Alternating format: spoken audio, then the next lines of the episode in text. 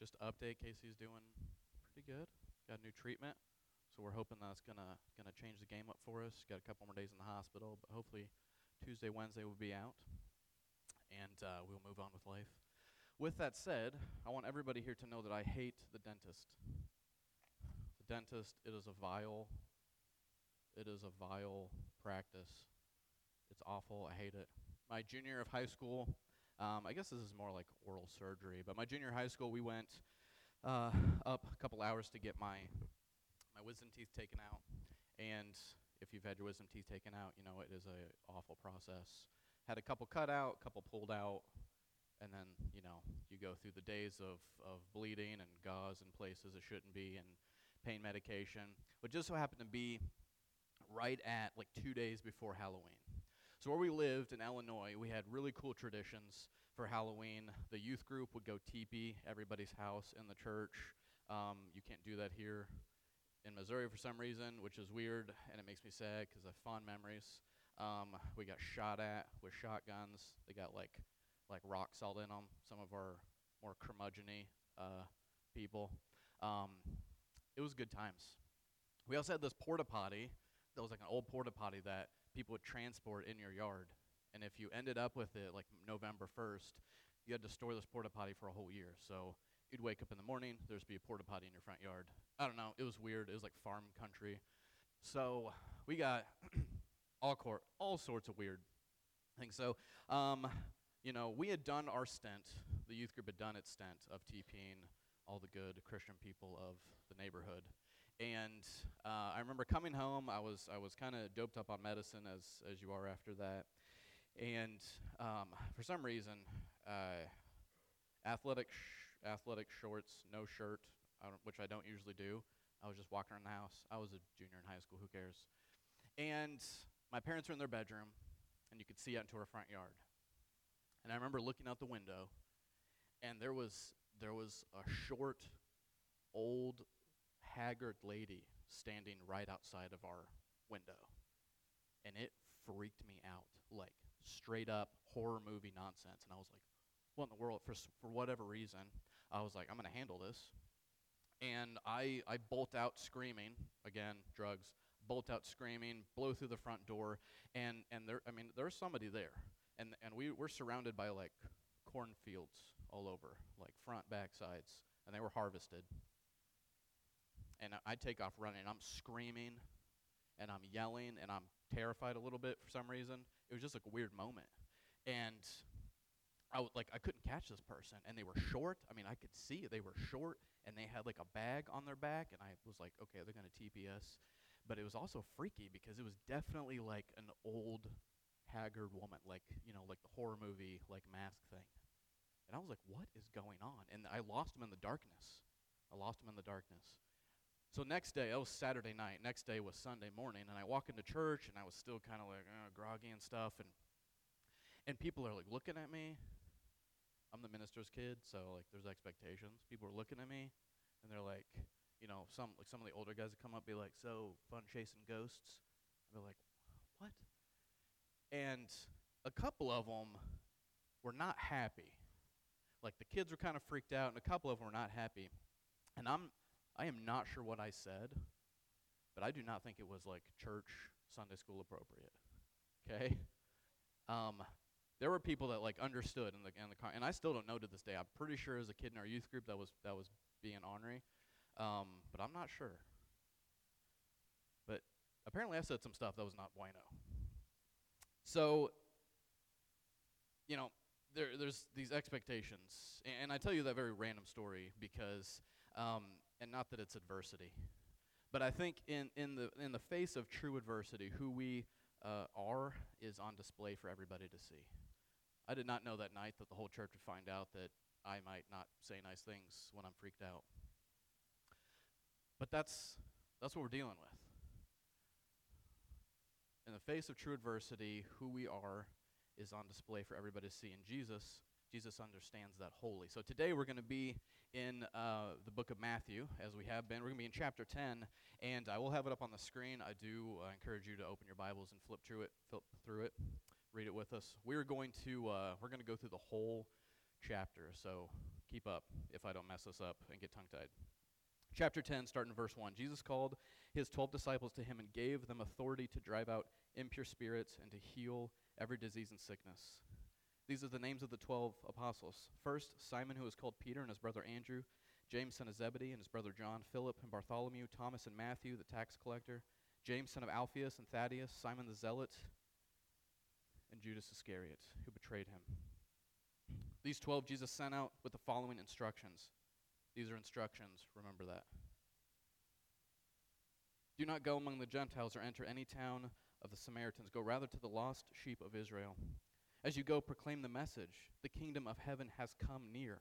Heal the sick, raise the dead, cleanse those who have leprosy, drive out demons. Freely you have received, freely give. Do not get any gold or silver or copper to take with you in your belts, no bag for the journey or extra shirt or sandals or a staff, for the worker is worth his keep. Whatever town or village you enter, search there for some worthy person and stay at their house until you leave. As you enter the home, give it your greeting. If the home is deserving, let your peace rest on it. If it is not, let your peace return to you. If anyone will not welcome you or listen to your words, leave that home or town and shake the dust off your feet. Truly, I tell you, it is more bearable for Sodom and Gomorrah on the day of judgment than for that town. And listen to this this is what we get into. I am sending you out like sheep among wolves. Therefore, be as shrewd as snakes and as innocent as doves. Be on your guard. You will be handed over to the local councils and be flogged in the synagogues. On my account, you will be brought before governors and kings as witnesses to them and to the Gentiles. But when they arrest you, do not worry about what you will say or how to say it. At that time, you will be given what to say.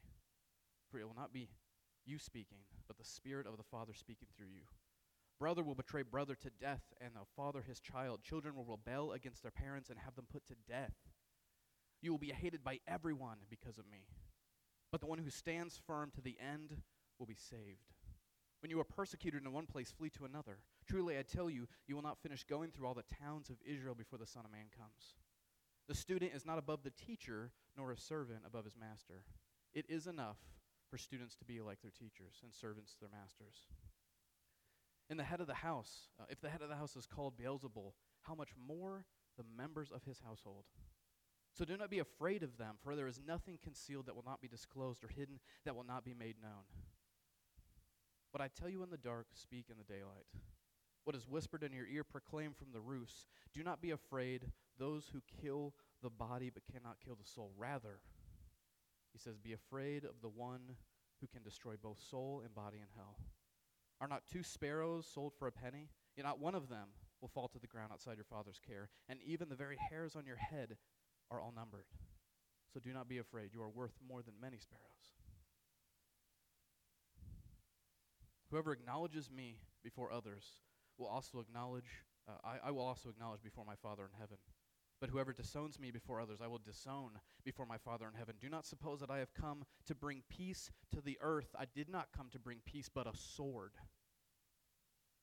For I have come to turn, fa- uh, I have come to turn a man against his father, a daughter against her mother, a daughter in law against her mother in law. A man's enemies will be the members of his own household. Anyone who loves their father or mother more than me is not worthy of me. Anyone who loves their son or daughter more than me is not worthy of me. Whoever does not take up their cross and follow me is not worthy of me. Whoever finds their life will lose it. And whoever loses their life for my sake will find it. That is some pretty intense scripture right there. And I'm not going to lie to you, we're not going to hit most of this today. But I want you to frame it in your mind. I want you to keep those words of Christ in the back of your mind as we talk about this one this one idea that kind of sets it all, the one idea that uh, Doug wanted me to focus on today. I don't know about you, but when I feel kind of beaten down, I go to the scriptures. And I probably don't do that enough, but this is one of the scriptures when I'm feeling like the mission is struggling or I'm having trouble focusing or something. I, I read this because this is the this is the the sense, the set that Christ is like. He's sending out his twelve. He's got his twelve. He's sending them out, and he's like, here it is. Here it is. If you've ever asked, how do we do discipleship? This is this is a pretty good start. Jesus is giving us a how. He says at the beginning, follow my instructions. Uh, when Jesus tells us to do something, I don't know about you, but we probably better do it, right? Uh, amen. Something. Slap your neighbor. if you've ever wondered how do you disciple, how do you do discipleship things, here's a start. This passage is character focusing. Okay, I want you to get that. This passage is character focusing. It's predictive, it's humbling, and it gives the reality of the life of a disciple straight, no chasers.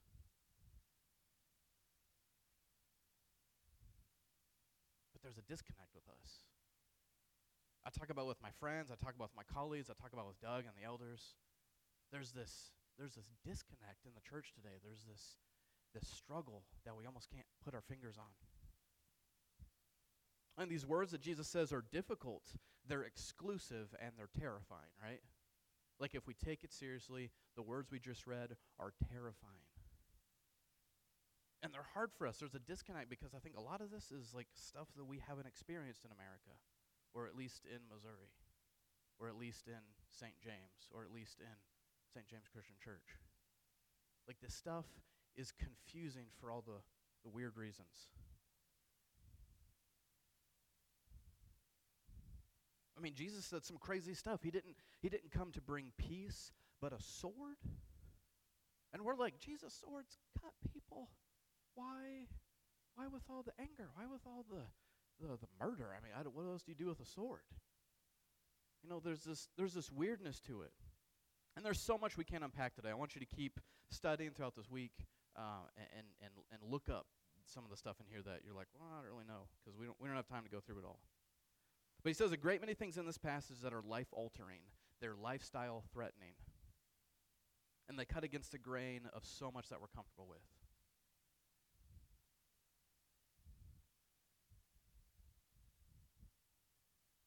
But we're going to focus on we're going to focus on that little thing towards the top, that little sentence, that little phrase. It says I am sending you out as sheep among wolves. Okay? It's great imagery. I'm sending you out a sheep among wolves. And he goes on to tell us how. That next section, he says, Be as shrewd as snakes and be as innocent as doves. And that's kind of another confusing analogy. So I'm going to do my best to unpack this analogy, this sheep among wolves, for us today, um, because it is very important. And uh, keep the rest of chapter 10 as best you can in the back of your mind. We're going to kind of look through the lens of the sheep among wolves. So the first thing is let's correct let's correct the viewpoint. Jesus says here he's ba- he's basically saying this is how you live, this is how you disciple. Okay, this is how you witness like sheep among wolves. There's no other way to do it. Right? This is how you exist. Jesus is saying this is my instruction. This is how you exist as sheep among wolves. But let's correct some viewpoints. Okay? I am not I am not a farmer. As you all know. I do not particularly enjoy farm things. Um, to be 100% honest, I struggle with this because I don't like sheep. Sheep be gross.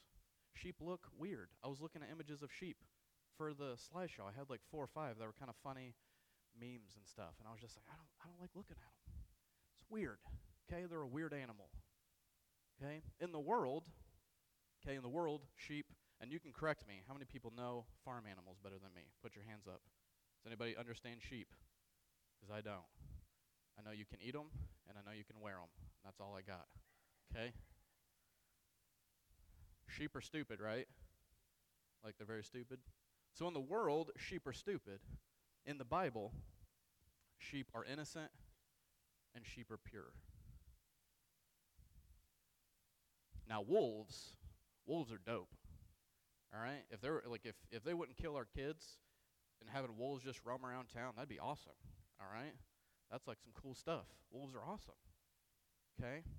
In the world, wolves are, are beautiful. I think if you were like, what do you like better, sheep or wolf? No kid's to be like, I like sheep. Get out of my face. They're to be like wolves all day.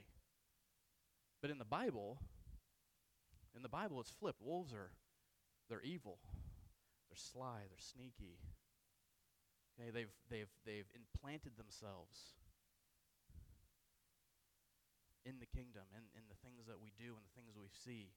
They're out in the world, they're in our churches, they're in our families.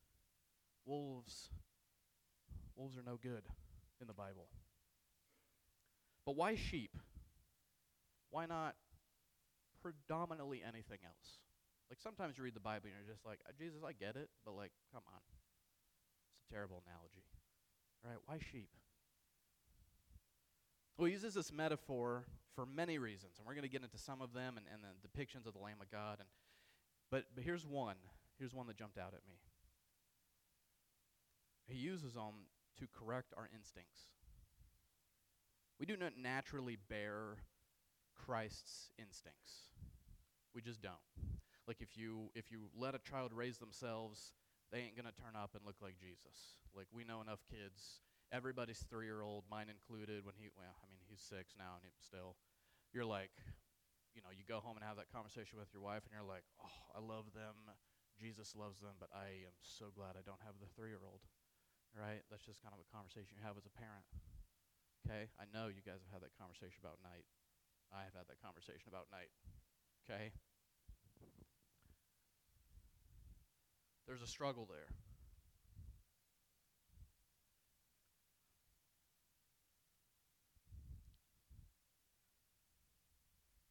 But we don't have we don't have those instincts. You raise your kids up to fear God, fear you, authority, be kind, be gracious. You know, there there it's not it's not a natural thing for us to have the instincts of, of Jesus. So what kind of instincts do we have? Well, if you grow up in the world, you have the instincts of, of the wolf, all right? You have the instincts of, of the world. Uh, you just do. It's like when we teach kids, if they're, uh, you know, we're, we're, ta- we're, we're talking about doing some homeschool stuff this, this fall, all right? Because when I talk with parents, uh, it's really hard to teach kids in, in, in the context of the American school system right now because it is so filled with garbage and dissension and, and, and ludicrousy. So we have, we have this understanding that we don't have the instinct. So he, he uses sheep to, to correct our instincts. Jesus sends us out as metaphorical sheep, those who are lowly and innocent. So get this, so that we don't taint the message of the gospel. So we don't taint the message of the gospel. This is Jesus' way of telling us that we need to be on mission, but not our mission, his mission. If I had it Caleb's way, I would do his things very wrong. I already do his things very wrong, and I'm, I'm working at it. But here's the thing is he, he has to change who we are. He's got to change the nature uh, of our personhood. And he has to change us so that his truth, get this, his truth is not tainted by our wants. And I know this stuff is not like rocket science. But it is hard for us to hear in a culture where everything is about me. Everything is about me. So his truth is not tainted by our wants. We as humans struggle to do things Christ's way because we arrogantly think so often we can do things our way and they'll be better. And that just doesn't work. It just doesn't work. So that was the first one. The second one, kind of break today up into like four sections. The second one, what does it look like to be sheep among wolves in the world? What does it look like to be sheep among wolves in the world? Well, here's the truth of the matter. We are sent out, okay? If we just think of ourselves like singularly, we're sent out one sheep into a sea of wolves. Okay, that's like predominantly what he's doing with his disciples. There were 12 to go to the masses. That's kind of terrifying. All right? And he was like, "You're I'm going to send you out." And then the rest of Matthew 10, Jesus says some insane stuff. He's like, families will be divided. He's like, everybody, predominantly that is of power, will despise you, and they will hurt you, and they will try. He's like, you will go into people's houses that that claim to be of me. And he's like, and you'll you'll you'll know soon enough whether it's true or not. He's like, and if it's not true, he's like, you depart from that place. You shake the dust from your feet. Can you imagine if we had people come over and like people were leaving my house and like they're on the porch like dusting themselves off because, you know, like whatever happened there was terrible. All right, that's awkward. Like, that's socially not how we operate. But there's a truth to that. So we're sent out one into a sea of wolves. And Jesus shows us how to accomplish that, and that is Matthew 10. And I haven't read it like that before, to be honest. So we're gonna we're gonna like break through break down a couple of the scriptures in the beginning. What does Jesus say? Verses verses nine and ten. So after he he kind of lists the disciples and he gives this this proclamation that they are going to be healing people, they're going to be driving out demons, they're going to be you know doing these great works. That's kind of crazy, you know. Like that's hard for us to connect with because we don't really see a lot of that happening. Like you know, Esther didn't heal anybody this week. You know, we're like, oh yeah, okay, that's yeah, that's normal, okay. But these, this is, this is like a new thing. Jesus is sending them out, and he said, and, and he, his expectation is that they're humble about it. He says, don't don't get paid. You don't pack extra things. You don't have the expectation that this is because of you or for your own glory. This is because of me and my mission and my Father's mission. So he sends us he sends them out with the expectation of being humble, and that, that's that's a hard thing in America to understand. Go down a little bit further. It says, Go into the towns and preach and teach, and here's what to expect if you do. So Jesus is not saying like this might happen, okay? I think a lot of times we read the scriptures and it's like, okay, okay. If I do these things for Christ, maybe, maybe some of this stuff will happen. Jesus is like telling them, he's like, be prepared. I know what I'm talking about. You go and preach and teach about me, and they will despise you everywhere. Like, I can't imagine walking into St. James, like, you know, seven years ago in my interview process with the leadership, and I'm like walking in being like, I'm ready. I'm ready for the town to just hate my guts. You know, they don't, they, we don't think like that. Because that's kind of crazy in our culture. You come in, if you want to be a minister, you make friends, you get to know the police, the firemen, you know, the city council people, all the big swingers, big wigs, whatever you call them. yeah, sorry, I was like weird. Didn't age well. Hopefully they're not doing that. but that's what, you know, there's that mentality. And it's like you read the scriptures and it's like, but don't understand this. They're like, Jesus, why? Why why do they, you know, why do they hate us? He's like, well, they, they hate me. Oh, why would they not hate you? See, the more we go into Matthew 10, the more we get this, this, this lineup of like Christ asking us to look more like him. And I think for us, especially in the church today, looking like Jesus is, is a social it's a social death sentence. It's it's a workplace death sentence. I mean, in your in your household it can be a death sentence. And th- and this is the thing he's battling this nature that we deal with. See the con- the, the gospel has consequences because the world hates its message. And like we just need to to, to understand that and, and move past it. And it's a hard thing. But we just need to understand that move past it. When we lived in Africa, we lived in Africa for a year and a half. I've told you this guys nine million times. But the only thing I see, we failed. Like our 25 churches in 25 years was my parents' like mission plan. Pretty ambitious now that I'm working in a church. Um, I didn't see any of that. I didn't see any progress. I didn't see any stuff. All I saw roadblocks, barriers, and angry, angry, angry people. They did not they did not want us there at all. That was my first taste of I'm like, ah, okay, I'm you know, I come out of the Midwest. I'm like, everybody loves everybody goes to church. You don't go to church, you're a drug addict. That like back in the day. Like that was what it was.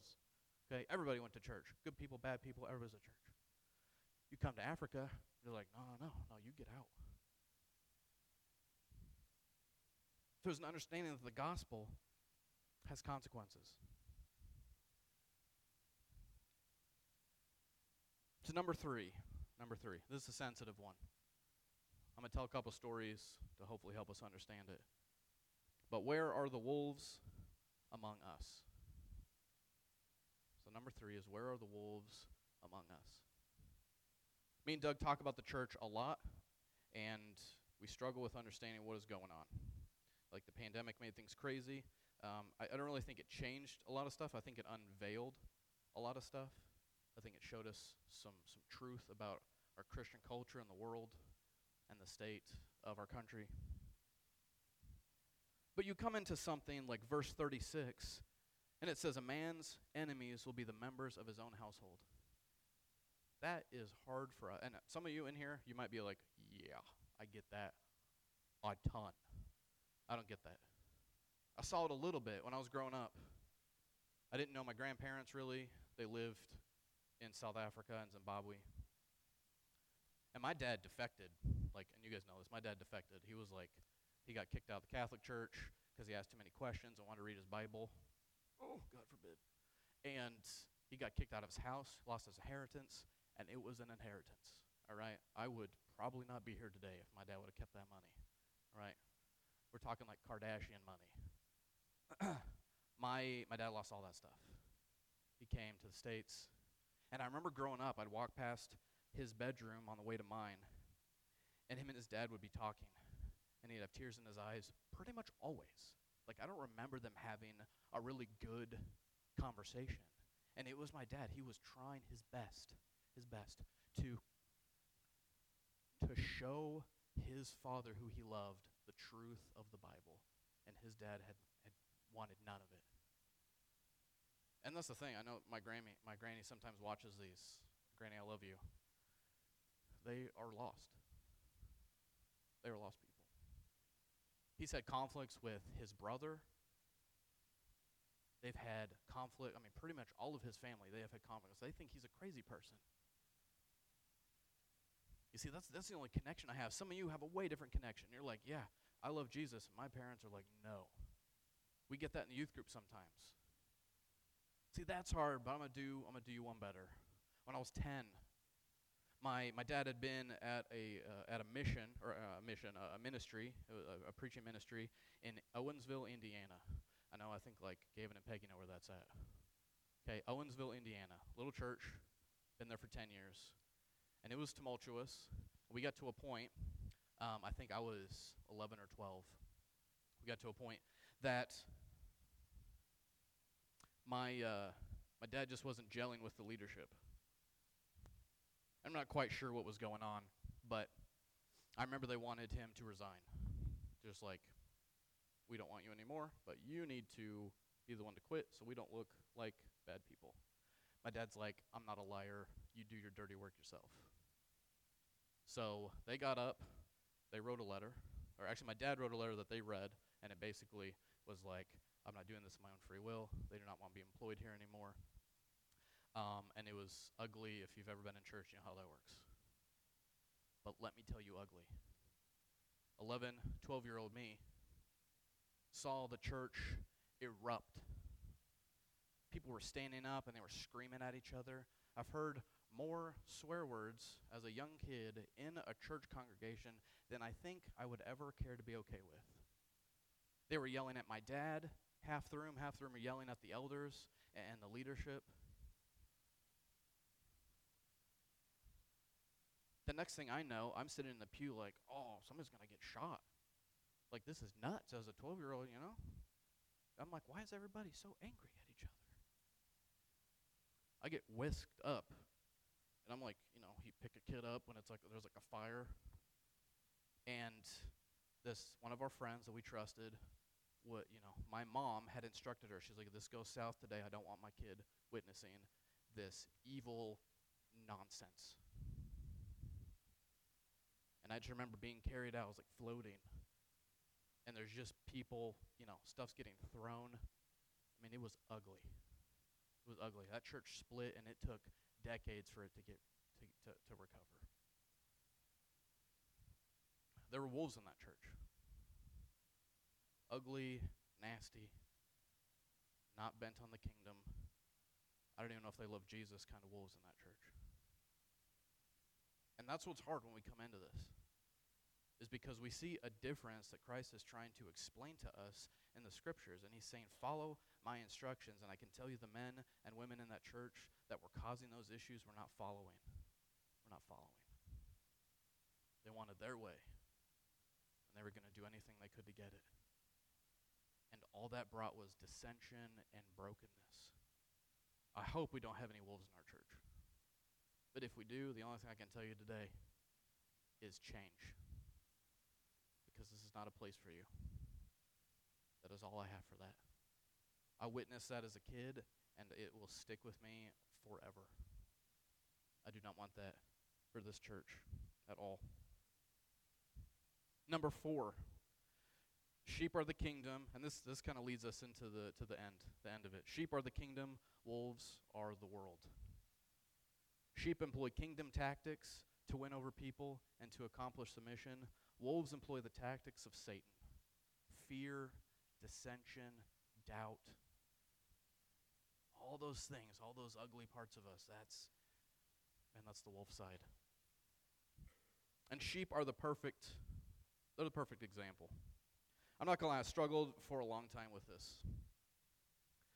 I struggled finding the perfect words to get the point across to explain to you guys and girls what I was thinking, the points I wanted to make, how to say it, you know, just perfectly so that like it wasn't confusing. You know, between the two of us, me and Doug, Doug is the smart one. Okay? Doug is very intellectual. I can't compete with that. Um, he, you know, a couple weeks ago was like, I need you to fill in for a couple things, and, and here's the sermon so we stay on track for Easter. And I'm immediately like, oh, awesome. Because there's a lot of this that I, I struggle with. There's a lot I struggle to understand. And I've learned a lot from him as we sit, you know, each week and we study scriptures and we talk about stuff and and, and I've been challenged in awesome ways. But there there's like a hard aspect of this where I'm like, man, I just I don't really know some of what you're trying to tell us or try, trying to trying to tell me. But I was praying about it, and, and this week's been kind of crazy, as you know. As, as I was praying about it, I believe Christ is telling, he's telling me this. He's telling us this. So here is the truth of the sheep. I believe Christ is, is simply telling us it's about who you are. Not, not, who, not who you are broken you, broken me, but who you are in Christ. It's like if you're going to claim to be a disciple, and this is the thing, we've been talking about discipleship. Doug's been talking about it in Sunday school for a long time. We have some stuff coming down the pipeline we want you guys ready for. We struggle understanding Jesus because we look at ourselves and we're supposed to be a mirror of Him, and we, we just see brokenness. Uh, that's what I see in myself. See, Christ here is He's telling us, He's like, You are one way, and I need you to be another and he knows he knows our truth. You know, he's asking us, do you have the capability to love others? Do you even want to love others? I mean, the scriptures tell us to love our enemies. That's a tall order. I think it's a struggle for some of us to love the people in this room. We're called to be sheep because the kingdom succeeds when we tell the story of Jesus, but we got to do it his way when we do things for the kingdom without the expectation of reward or glory, when we live sacrificially against the norms of society. These are not easy things. When we show vulnerability for the message and with our people in this church. The world says to succeed, you've got to bite and claw your way through everything. And Jesus again says, no, no. And then tells us something like, turn the other cheek when you're wrong that's hard for us to, to wrap our minds around, right?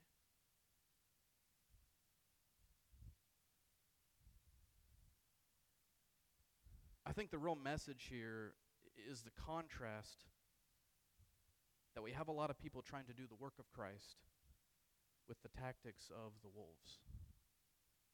And it's just not working. It doesn't work because we look too much like the world, and Jesus says, I need you to really start looking more like me, like in every facet. Kids, adults, grandmas and grandpas, parents. This is a call for all of us. Jesus says, I need you to be different because that's the only way my message will make sense to anybody who's looking for it. It's the only way it's going to make sense. As I was writing this, Lord of the Rings kept coming to my mind. Okay, if you've seen that movie, it's fantastic. It's pretty old now, but it's still it's a classic. It's good.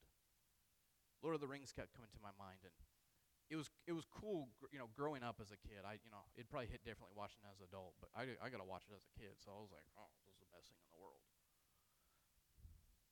I always remember these aspects in the movie where they would kind of talk about this like fantastic unremarkability of the hobbits, right? Like they're not remarkable. They're short, they got hairy fat feet. Okay, they don't have any particular skills. They like to party too much. They really like their ale. You know, and they like nine meals. You don't get nine meals on the mission field, all right? But as you watch these movies, you see you see these characters. You know, see Frodo and Sam, and and and he they continually try. You know, Frodo continues to try to like give the ring away to his fellowship. He's like, I, you know, he hands it off, and you know, Legolas and and and Gimli and and you know other characters, you know, powerful, you know, good, powerful people that he meets going through the series. Each one of them tell these grim stories. Even Gandalf, each, they tell this grim story uh, of what the ring would do to them, this this corruption that would happen. And then they say this, and I think this is so cool. They say that if it, if it fell to them, the mission would not come to pass. If it fell to them, the mission would not come to pass. And and J.R.R. Tolkien was was a Christian, as I understand. And I think this is deliberate because i i the hobbits were chosen to carry the ring. You kind of understand this in the first movie. They were chosen to carry this burden, this very important burden, uh, burden because of their innocence. Because of their innocence their incorruptible nature. And even though they, they sway and, and, and you know, it, it's a very crazy journey, it was left up to them. And yeah, they had help along the way, but at the end of the third movie, man, it's a powerful scene when they finally they finally get there. A- And I think that we, we love movies like that. But that's the struggle is that uh, you know, our life is not a movie, but it's so much more important. Our mission is so much more daring. It's so much more exciting. It's so much more beneficial. It is the thing that we do. At the end of the movie, their innocence and their uncorruptible nature, their incorruptible nature is what what sees through the day. See, we're being sent out like sheep among wolves into the world to fight the enemy, and it seems impossible. Jesus said it isn't, but you got to look like me. See, this is how 12 men and a few women changed the course of the world. I got to talk. We're, we're watching The Chosen with the with the kids on Wednesdays. I like this very good rendition of Christ and his disciples. I want the kids to be able to like experience this other than just reading it. And we see we see this play out, and I got to talk with the students. I'm like, do you realize that I exist, like in body form? I exist. This exists. What we do here exists because of these few people. Like, that is crazy to wrap your mind around. And you're like, how do we get there? How does St. James Christian Church be like the 12? How do we do the same things? How do we get the same results? Well, it's not because of us, but it's because the more we look like Christ, man, we're going to be unstoppable. And in a town riddled with the nonsense that it is riddled with, that is what we need. We don't need more of us. We need more of Christ in our life. If you've if you come to the end, we are almost done, I promise. If you come to the end and you're still wondering what is Jesus asking of us? Well, I think he's telling us this. He's telling there are sheeps, sheeps. There are sheep and there are wolves in the world. You are either a sheep or you are a wolf. And he's like, don't be the latter. You're going to have to be perceptive. We're told to be on guard because the world's, they're, they're, they're coming, all right? We're told to be perceptive. Students, how we doing with perception in your life? You know, do you spend more time in the scriptures? Do you spend more time on church than you do on TikTok and Snapchat and Facebook and YouTube? Parents, Man, we are told to be on guard. How we doing? Do we know what's going on in our kids' lives? Do we have input? We're told to be humble. We're told to be bold. We're told to be innocent. We're told to prepare to make sacrifices. We're told to be vulnerable in our life. We're told to be humble while we do it.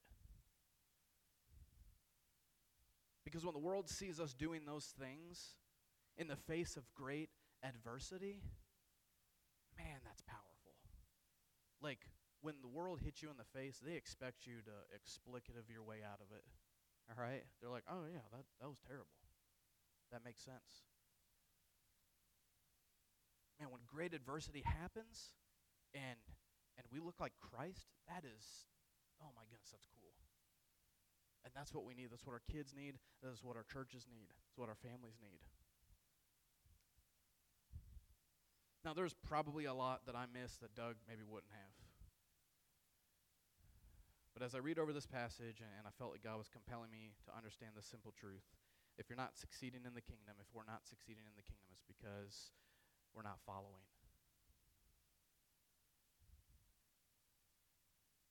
Wolves fight, sheep follow. Wolves fight, sheep follow. I'm not saying that we don't be brave. I'm not saying that we don't stand up for things. I'm not saying that we don't do any of that. But I am saying that there's a way that we have to approach this. The world needs us to look like the king because guess what the king was? He was the Lamb of God. And we slayed him on that cross. And when we did that, it changed the course of everything. And I think the only thing Jesus is asking of us is that we go out into the world as sheep among wolves and we do our best to look like him because that is what is going to change everything. It's going to change your family, it's going to fix your problems, it's going to change this town, it's going to grow this church and this mission, this kingdom.